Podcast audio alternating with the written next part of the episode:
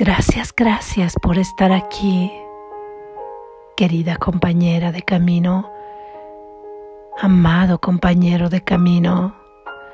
Te recuerdo que cada que unimos nuestra mente en un pensamiento de verdad, en un pensamiento de amor perfecto, estamos uniendo nuestra voluntad a la voluntad de nuestra fuente, que es que tengas perfecta felicidad.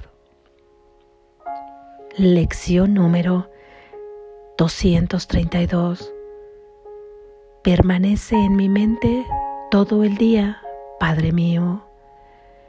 Permanece en mi mente todo el día, Padre mío. Permanece en mi mente todo el día, Padre mío. Padre mío, permanece en mi mente desde el momento en que me despierte y derrama tu luz sobre mí todo el día.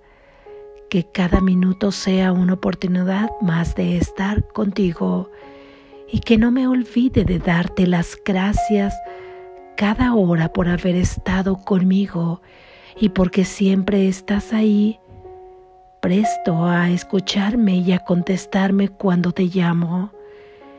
Y al llegar la noche, que todos mis pensamientos sigan siendo acerca de ti y de tu amor, y que duerma en la confianza de que estoy a salvo, seguro de tu cuidado y felizmente consciente de que soy tu hijo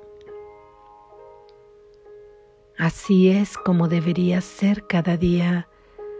Practica hoy el final del miedo. Ten fe en aquel que es tu Padre. Deja todo en sus manos. Deja que Él te revele todo y no te desanimes, pues eres su Hijo. Amén. Gracias Jesús. Reflexión.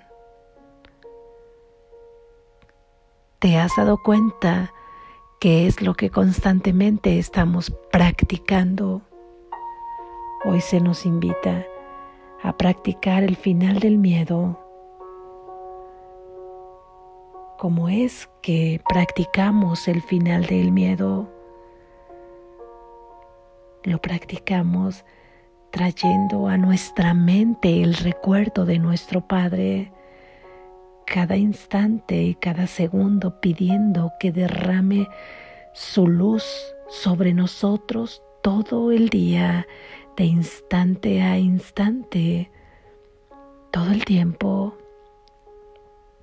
¿Quién podría tener miedo cuando tiene la certeza de que Dios está a su lado, de que Dios camina con él, de que Dios está con él, de que Dios le sustenta, de que Dios le protege, que Dios le cuida, que Dios lo abraza, que Dios le provee todo aquello que necesita, lo que esto sea, cualquier cosa, cualquier necesidad queda colmada bajo su luz necesidad de amor, de abrazo, de pensamientos, de palabras, de bienes, de sustento, de abrigo, de absolutamente todo. Sin embargo, ¿qué es lo que nosotros constantemente practicamos? Si nos dice que traer a nuestra mente pensamientos acerca del amor perfecto es lo que nos mantiene bajo la luz de nuestro Padre, que es lo que no nos mantiene entonces bajo la luz de nuestro Padre, los pensamientos opuestos. Entonces, ¿qué es lo que estamos practicando durante todo el día? Pensamientos acerca de nuestra enfermedad o pensamientos acerca de una posible enfermedad porque hasta la hemos llamado nuestra, ¿no es así? sabiendo que no es nuestra porque nosotros solo somos amor perfecto, se le ha adjudicado ese pequeño ser que se ha apoderado de ese cuerpo para que sea su vehículo de sus pensamientos, pero no es tuya. Ningún pensamiento falso ni ninguna proyección surgida de un pensamiento de miedo es tuyo, no te pertenece. Pero esto es lo que practicamos. Practicamos alguna necesidad cuando hablamos de ella, cuando creemos que tenemos una necesidad, practicamos la desilusión, practicamos el cansancio, practicamos el miedo al futuro, practicamos el resentimiento del pasado cada que traemos recuerdos que nos lastimaron o aquellos que tuvimos que nos alegraron y que quisiéramos volver a vivir, pero que ya han quedado ahí.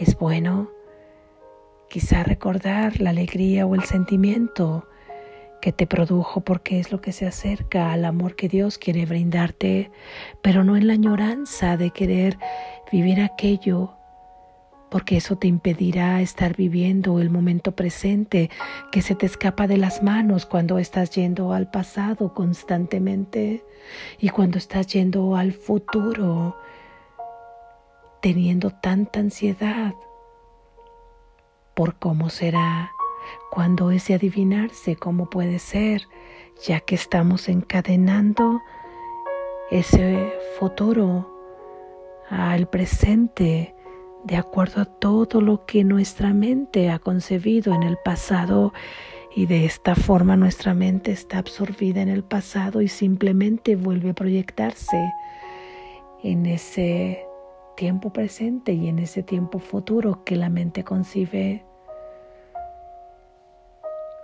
¿Qué es lo que estamos practicando? No se trata de que quizá no ocupemos la mente racional para realizar actividades. Muchas veces tenemos que utilizar durante mucho tiempo esa mente racional para estudiar, para hacer algún laburo que tiene que ver con ese intelecto maravilloso de análisis, de memoria, de crítica, de juicio. Sin embargo, fuera de ahí qué es lo que practicas, incluso ahí mismo, si tú le entregas toda esa labor al Espíritu Santo o su propósito, este te guiará de la manera más provechosa que sea para tu ser, de la manera más benéfica. Vamos a practicar hoy puros pensamientos de amor. Vamos a experimentar cómo puede transformarse nuestra experiencia aquí en la tierra haciendo este tipo de práctica. Cuando tu mente te lleve ya al juicio, encadenar a un hermano a través de tus propias creencias limitadas de moral, de bien, de mal, de bonito, de feo de todo aquello que calificas de acuerdo a una mente tan concreta, venida de haber recogido tantas creencias desde el momento en que ha creído que ha nacido de un cuerpo. Su alma sabe a dónde pertenece, pero nosotros tenemos que experimentar ciertas cosas para que ella pueda recorrer y finalmente llegar hasta su Padre que la espera, digamos como mente, esa parte fraccionada de la unicidad de la mente de Dios. Porque esa mente, esa parte de la mente que se quedó dormida, se ha fraccionado en tantos seres como se están experimentando aquí, pero su alma el Espíritu Santo, la voz que habla por Dios, la verdad, se fue junto con él porque en el momento que él ha concebido una mente de opuestos, es que para el conflicto de inmediato su padre creó la paz, la paz perfecta que aunque ya le había sido otorgada, le implantó ahí el recuerdo para que pudiera regresar.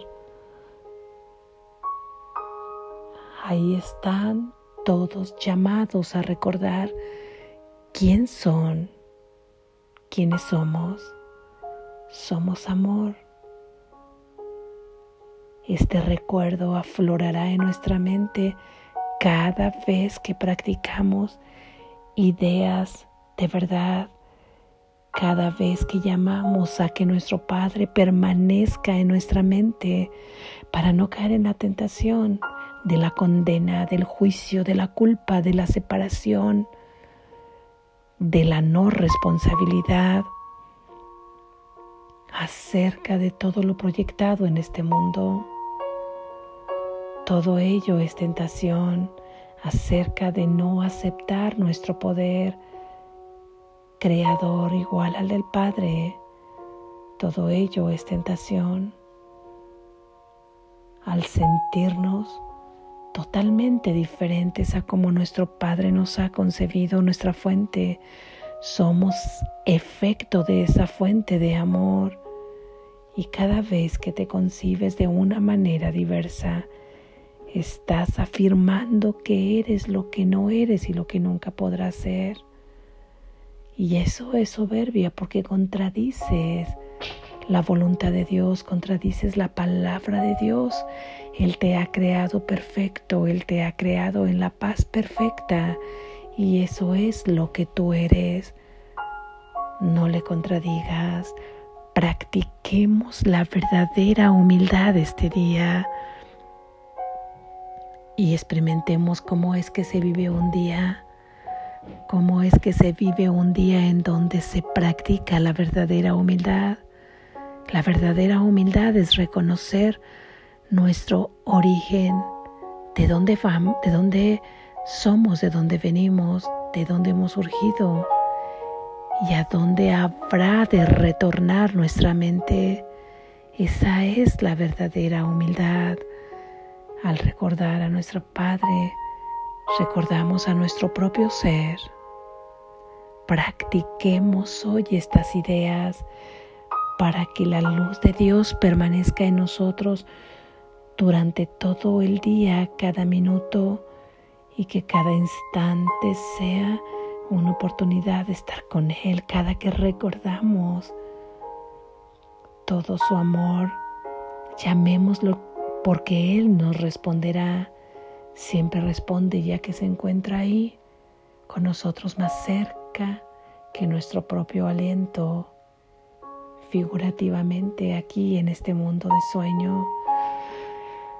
Por ello, cada que te centras en tu respiración es una manera en este mundo de materia de recordar que ahí en cada respiro está tu Padre sustentándote, acompañándote y que todo pensamiento de amor le recuerda,